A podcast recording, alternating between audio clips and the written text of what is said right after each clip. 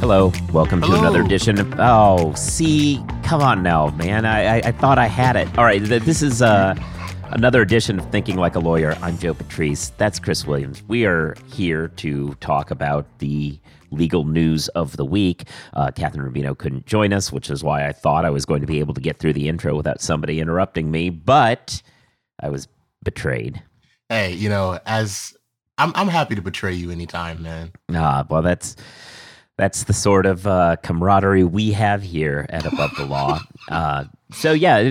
Anyway, we talk about the legal industry, keep you kind of up to date. Uh, first, we're going to have a real short session where we, you know, show our humanity, which we call small talk. Uh, yeah. So what's up? How have you been? I've been all right. It's been a whirlwind of a week. I don't really remember what I did. Oh, but I did something. Ooh. Yeah. Uh, so it was a two-parter. One, Okay. I broke my toilet seat, which sucks. Oh yeah. And- that's not great. But turning lemons into delicious drinks that may or may not be alcoholic, this Yeah. was my opportunity to buy a heated toilet seat. Whoa. Yes, I'm going to be shitting in luxury. Oh, interesting. I should have I should have broke it earlier. It was like a hundred bucks, but like you know, just for the like, I, I just can't wait for the winter. You know, Yeah. just take warm warm dumps. Yeah, no, I mean that uh that is like it, you know, it's we put a man on the moon. Now we have this. it seems like we're we're everything's coming up roses. Uh yeah, so I had like I've had just the worst run as a lot of you know, like I've not been on some of these shows. Uh a lot that's because it's just been kind of a nonstop travel since late August, uh, with Mm. only a few days off in between. Last week, we were in, I was in Houston at the beginning of the week, and the tail end of the week, I was running a conference of my own. And now, uh, as of this morning, I have until mid November off. So I've got, uh, I get, I, I finally get to be in one place for a while. So it's nice. But a lot of things have been happening, huh? Yeah, always crazy times in legal. Uh, I guess we got a we got we got a first batch of bonuses. I mean, I don't really consider the Quinn bonuses to be bonus season because I view them as kind of a special one-off bonus. But we're we're gearing up for that, and for anybody who normally follows above law, you know, we'll we'll be all on top of the bonuses when they start rolling in to uh, let you all know what the market's doing. Anyway, so that's that's pretty much it for us. Let's move on to actual. Yep, there it is. Let's move on to actual conversational topics about the legal profession. And where do we want to start? I think the logical place to start would ah, be. ah, uh, ah, logic yeah. games. yeah, Yes. Um. yeah, that's a money. about- Tra- that is a money transition of the week. Yeah. Uh, speaking Yeah. about another crappy thing, logic games will no longer be a part of the the hazing experience that Oh. we that we have where we introduce students into you know, the legal profession. Uh, one of the things that people will do is you know they'd make them chart out answers to who could sit where and under what conditions because of no we all know that when we're you know doing lawyering proper the first question that comes to mind is can amy sit next to josh turns out the logic games been ableist uh, they're really hard for people who can't see to do as you could imagine you know Eh, I, I mean, I don't know. Like, I didn't, I never really thought of the logic games as particularly visual based, but I no fair like enough. there's a there's a lawsuit that this is based in like that's that's what happened yeah, I, I don't know. I, I get it. I, I, I'm very against this. I think this is an incredibly dumb decision on their part. Uh, I don't view the LSAT as a hazing experience. I view the bar exam as one. I view the LSAT as you know a- an entrance exam. It's no different than having the SAT or ACT. These are these are exams that are kind of important to evaluate whether or not you can do law school. And I've always thought that the logic games, while they're weird, they were called analytic games, I guess, when I did it. Uh, while they're weird and don't seem to reflect anything about law, I actually thought that was their strength. It's something that you've never learned and had no reason to have ever learned in law, in your undergraduate studies, but it's something that's actually incredibly easy to do once somebody walks you through the method. So I viewed it as a it was the test of how how well can you apply yourself to learn something new and master it in a short period of time uh, because once because they it was basically the same six or seven puzzles over and over again and it was just can you learn the method by which to decipher this puzzle and then do it. So i thought it was a great test. Given that on average it's most people's lowest section i think the data shows it's not incre- incredibly easy to do. So when i was learning this doing working working on studying for logic game sections uh, my uncle died and I didn't well, really I mean, have time was... to mourn because I was too busy trying to figure out if Amy couldn't sit to Stephen while blah blah blah. And I never ended up using any of that ever since the test right. was done. So like to, you know, points to uniqueness and ease aside, I'm very happy that it is no longer going to be part of the exam um, 2025 and onward. I think there's going to be one more one more test I will be given out whether it is a thing. Um, yeah. But outside of that, uh, you just, you know, focus on your reading comprehension, uh, you know, things that are more applicable to the practice of law rather than graphing and mapping. I thought the legal reasoning section was probably the most applicable. That's the one that uh, is the you read something and then they ask like, what is the the flaw in this argument kind of stuff. That I mean, that's yeah. the most clearly applicable. Mm. But I mean, it, the thing is, the whole the whole test has always been hard, right? Like that's part of the point. point, and it's not that it's I guess I shouldn't say hard. It's not that it's easy or hard. It is a sorting mechanism to figure out exactly where your one's abilities are within, you know, on a standardized level uh, for the purposes of law school admissions. I just always found the games itself, to the extent you're already taking a hard test, the games because they were such a such a foreign thing to a student because you've never learned it before. I thought it was a good test, and it could be replaced by anything. But I feel like it the test was better off when something that was completely out of left field as a thinking concept to the applicant is thrown at them as a test of whether or not they can figure out the the deciphering mechanisms. And so what you know, I mean, hey, make them make them do Rubik's cubes or something. That that works too. Whatever it is, like it, I think the test was better served when it had some kind of thing like that where you learn the method. It, you can show that you figured out a method, which I think is is relevant. It seems irrelevant to to law, but I think it actually is relevant to be able to say, can you see this this situation and knowing that you have six or seven rubrics in your head of how to solve can you identify which one this pattern fits and then apply it that i mean that, that is a lot of law so that's why I, i'm i'm going to be very sad that it's gone because it was difficult but i thought it was a useful measure of where people were as far as their preparedness for law school my thoughts on it is according mm-hmm. to someone who's been working for Kaplan uh, for 30 yeah. years, that the logical reasoning and the logic game section study the same sorts of things, same sorts of capacities. Uh, it looks like this is a move towards making the test more accessible. So shouts out to people who may now have a chance of getting a higher score and getting included in a law school that they w- might not have because of difficulty. Well, a refusal to make a test more accessible. So shouts out to y'all. And uh, I'm looking forward to no one else having to go through that. See, now I, I and that's the thing. I don't think this makes anything more accessible. Ultimately, what happens is without this section, which, as you pointed out, tends to have a broader spectrum of scores than others. What you end up with is a lot more bunching up of scores at the top because they aren't being dragged down by this. And then it's not like it's not like Harvard has more seats.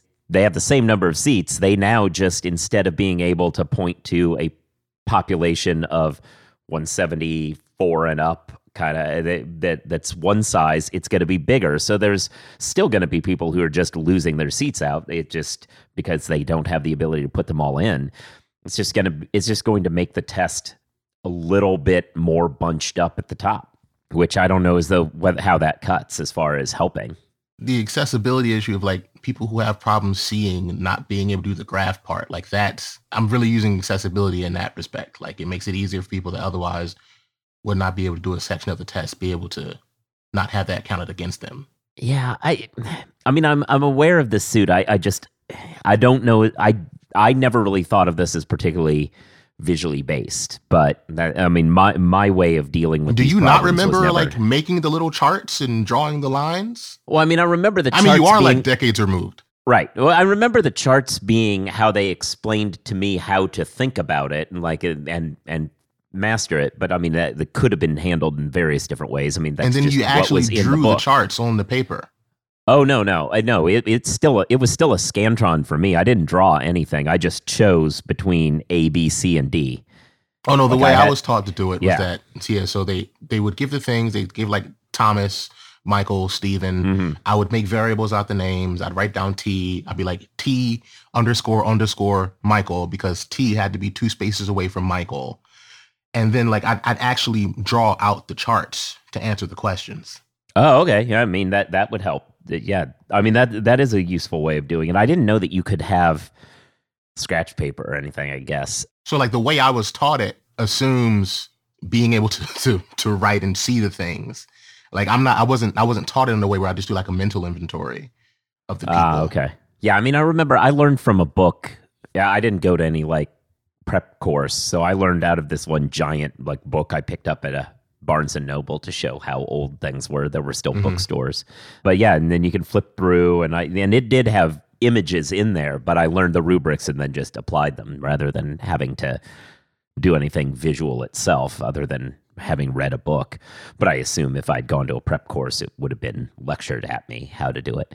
Uh, it is interesting how Kaplan uh, seems to think this is a great idea since I, I think a large part of how prep courses make their money is by te- having been by teaching this part of the part of the exam. Yeah, logic games are gone or will be soon. So we'll we'll move on. We'll see how that impacts the future of lawyering. And with that, hey, well, unless there's anything else, let's take a break. We'll be right back to talk about, uh, you know, some kind of awful thing that's happened. All right, so let's talk. Uh, I don't know. Let's talk about Stephen Miller, and he is Do we suing. Have to?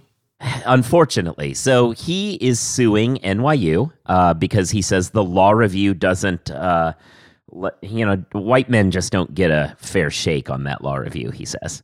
So tell us, aren't you? Didn't you graduate from NYU? I did. Yeah, tell us about your bestie. Uh, who? oh, uh, he's he's. I'm saying like he's your friend because NYU. It's it's your school. He's not from NYU. He is in fact he is in fact not even a lawyer. He is but, just but the school a he's suing, School he is suing. suing NYU. That so there's a connection there. Fa- he makes him far from a bestie though. So I, I thought there was some okay. connection you were trying to get with like some whether or not it was uh, the the dean or something. I don't know. No. But anyway, this, yeah. this is what the kids call fucking with you. And and it didn't really have make much sense. So uh, anyway, yeah, usually you try to make those like connect. Anyway, anyway, nah, so nah, nah so yeah, so this guy's doing that. Uh, he's largely become kind of an ambulance chaser on the wokeness side, a, where like everything that any company does, he's suing all sorts of companies for you know having policies like we don't fire all purge our roles of everybody who's black or anything like that, which is kind of and he's got lawsuits all over the place. He's suing Pop Tarts for being gay. Mm. Um, that is a thing that is actually happening. Uh, so this is this is a non-serious person. However, he's going after the law review, arguing that he's got a purported class action. His named plaintiff in this purported class action is John Doe. So he's got an unnamed named plaintiff, which I guess you could do. Uh, it it's uh it's a bold choice. Anyway, so he's got this lawsuit saying that the law review's policies will make it hard for this white dude to get on to the law review. Now, this white guy has not even attempted to get onto the law review yet. He is a 1L. Who knows whether or not this person will actually have the capacity to be on a law review ever or not. But we're not going to wait. Where he's filed this lawsuit and he claims that since standing, I mean, standing We we're, we're done with that, right? Like, didn't we learn that at 303? Like, yeah, we gave up. We're done. Yeah, we we've given up on that. So instead, this is going to be a lawsuit to say that the law review needs to change its rules in to create a rule process that lets that, that can guarantee that this kid who has not yet even attempted to apply for the law review can get onto the law review. So that's where we are with litigation in this country. I think there's a case in the chamber right now at the Supreme Court. It's uh, a woman named Laufer.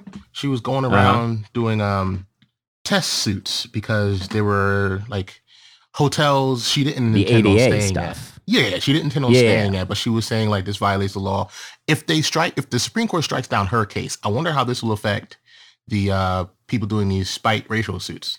Well, so the so the the the basis of this, his basis that he's hanging his hat on is not completely off. It's it's weird. It's the there was a Justice Thomas wrote an opinion way back in the day where he argued that con- where, where he held that contractors bidding for contracts with a city government didn't have to prove that they would or wouldn't get the contract. If they could just prove that there was a rule that made it harder for them to get the contract, that was mm-hmm. sufficient for them to bring their claim. That was probably a stretch of how standing works, but it is a stretch that's like in the rules. Yeah. So we can we can all admit that that happens, that there is some kind of a standing argument based on that. I, am not altogether sure that applies to this situation. Uh, there's not in that situation. The contractors were told, you know, like we are going to put our thumb on the scale toward certain other contractors. So it is going to be more difficult for you. You might win the business, but we're clearly going to privilege some bids from other contractors. The NYU policy doesn't do any of that at all. The NYU policy says we're going to let bunches of you on. Also, we're going to reserve a few slots that we will utilize for the purposes of just making sure that it's more diverse. I mean, they don't really phrase it that way post all the stuff that happened last last Supreme Court term, but they phrase it. But that's really what it is. It it isn't that we're only going to let diverse candidates onto the law review. It's that we will we will appreciate the concept of diversity when we fill out our ranks, and that's different because the contractors who get denied in this Justice Thomas opinion, they didn't get any business. Uh, in this in, in this policy, it's that you could still get on you could still win a bid there's just a bunch of bids and some of them are not are going to go to other folks so it's not an analogous precedent that he's banking on mm. uh, i've now wasted far too long on how a non-lawyer idiot is basing his case but mm-hmm. that's that's the way in which he's trying to get standing anyway uh, whatever. This guy, uh, he's taking a, as the headline puts it, he's taking a break from suing Pop Tarts for making kids gay, which is the basis of that suit, in order to go after NYU Law Review. Is it too much frosting? I, I think they had rainbows on them, mm. and that was his problem. Mm. Uh, he's also going after, I think he's going after cornflakes or something too. It's, it's a mm. series of unserious claims, you know, but this is where we are. I feel like at this point you need to get a better hobby. Like, doesn't he know games like Hollow Knight exist? Like, there are things to do besides just sue whoever, whatever commercial you see. Like I'm, I'm assuming you saw like a Pop Tart commercial. It's like, no, that's too colorful. Like, yeah, how does one decide to sue Pop Tart? Well, this is gonna sort of be a, a, a good transition. We'll take a break, but um, you know, he's he kind of came up in the biz as he founded a group in college along with Richard Spencer, noted neo-Nazi Richard mm-hmm. Spencer. So, you know, the next uh, thing we're going to talk about deals with Hitler. So it, it, it kind of is a transition, right? Yeah. And on that yeah. note, yeah, we'll take a break. Okay, so we in the year 2023 we have Hitler content to talk about, I guess. I I don't there's been a good deal. Yeah, yeah. Have you been on this case? You you've been reading this story? Unfortunately, no? Is it anti-Semitic? Yes. Is it stupid? Yes. Is there is that a Venn diagram where it's an overlapping circle? Yes. But this is just so dumb.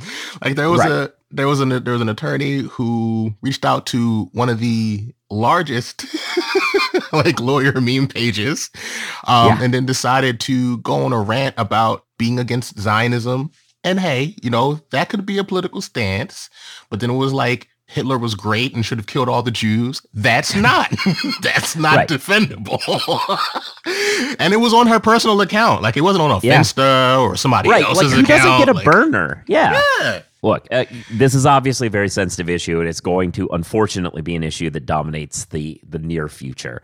Where this line comes, we have had some people lose jobs. We've talked about in the past mm-hmm. uh, over the situation in the Middle East, where they will have said stuff that supports Hamas or something like that, which, you know, is obviously within the rights of a private law firm to fire somebody over that. And in this instance, you, yeah, yeah you, you probably should not be supporting Hamas.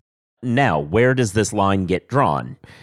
I feel like almost there needs to be, and I don't know as though any of us are in a position to do it. Uh, so this is purely a, a I'm kind of tongue all not tongue in cheek, but but just there should be kind of a decision tree. Like, do you mm. want to say this? Do you want to phrase it this way or that way? Like, yeah. if you say, you know, hey, everything that happened with the attacks on Israel was wrong, but also I'm very deeply concerned about humanitarian crises developing in Palestine. That that seems like an entirely reasonable statement. Yeah. Uh, in this instance, should, it should what, be fair game to say it is unjust for a state to cut off water to millions of people.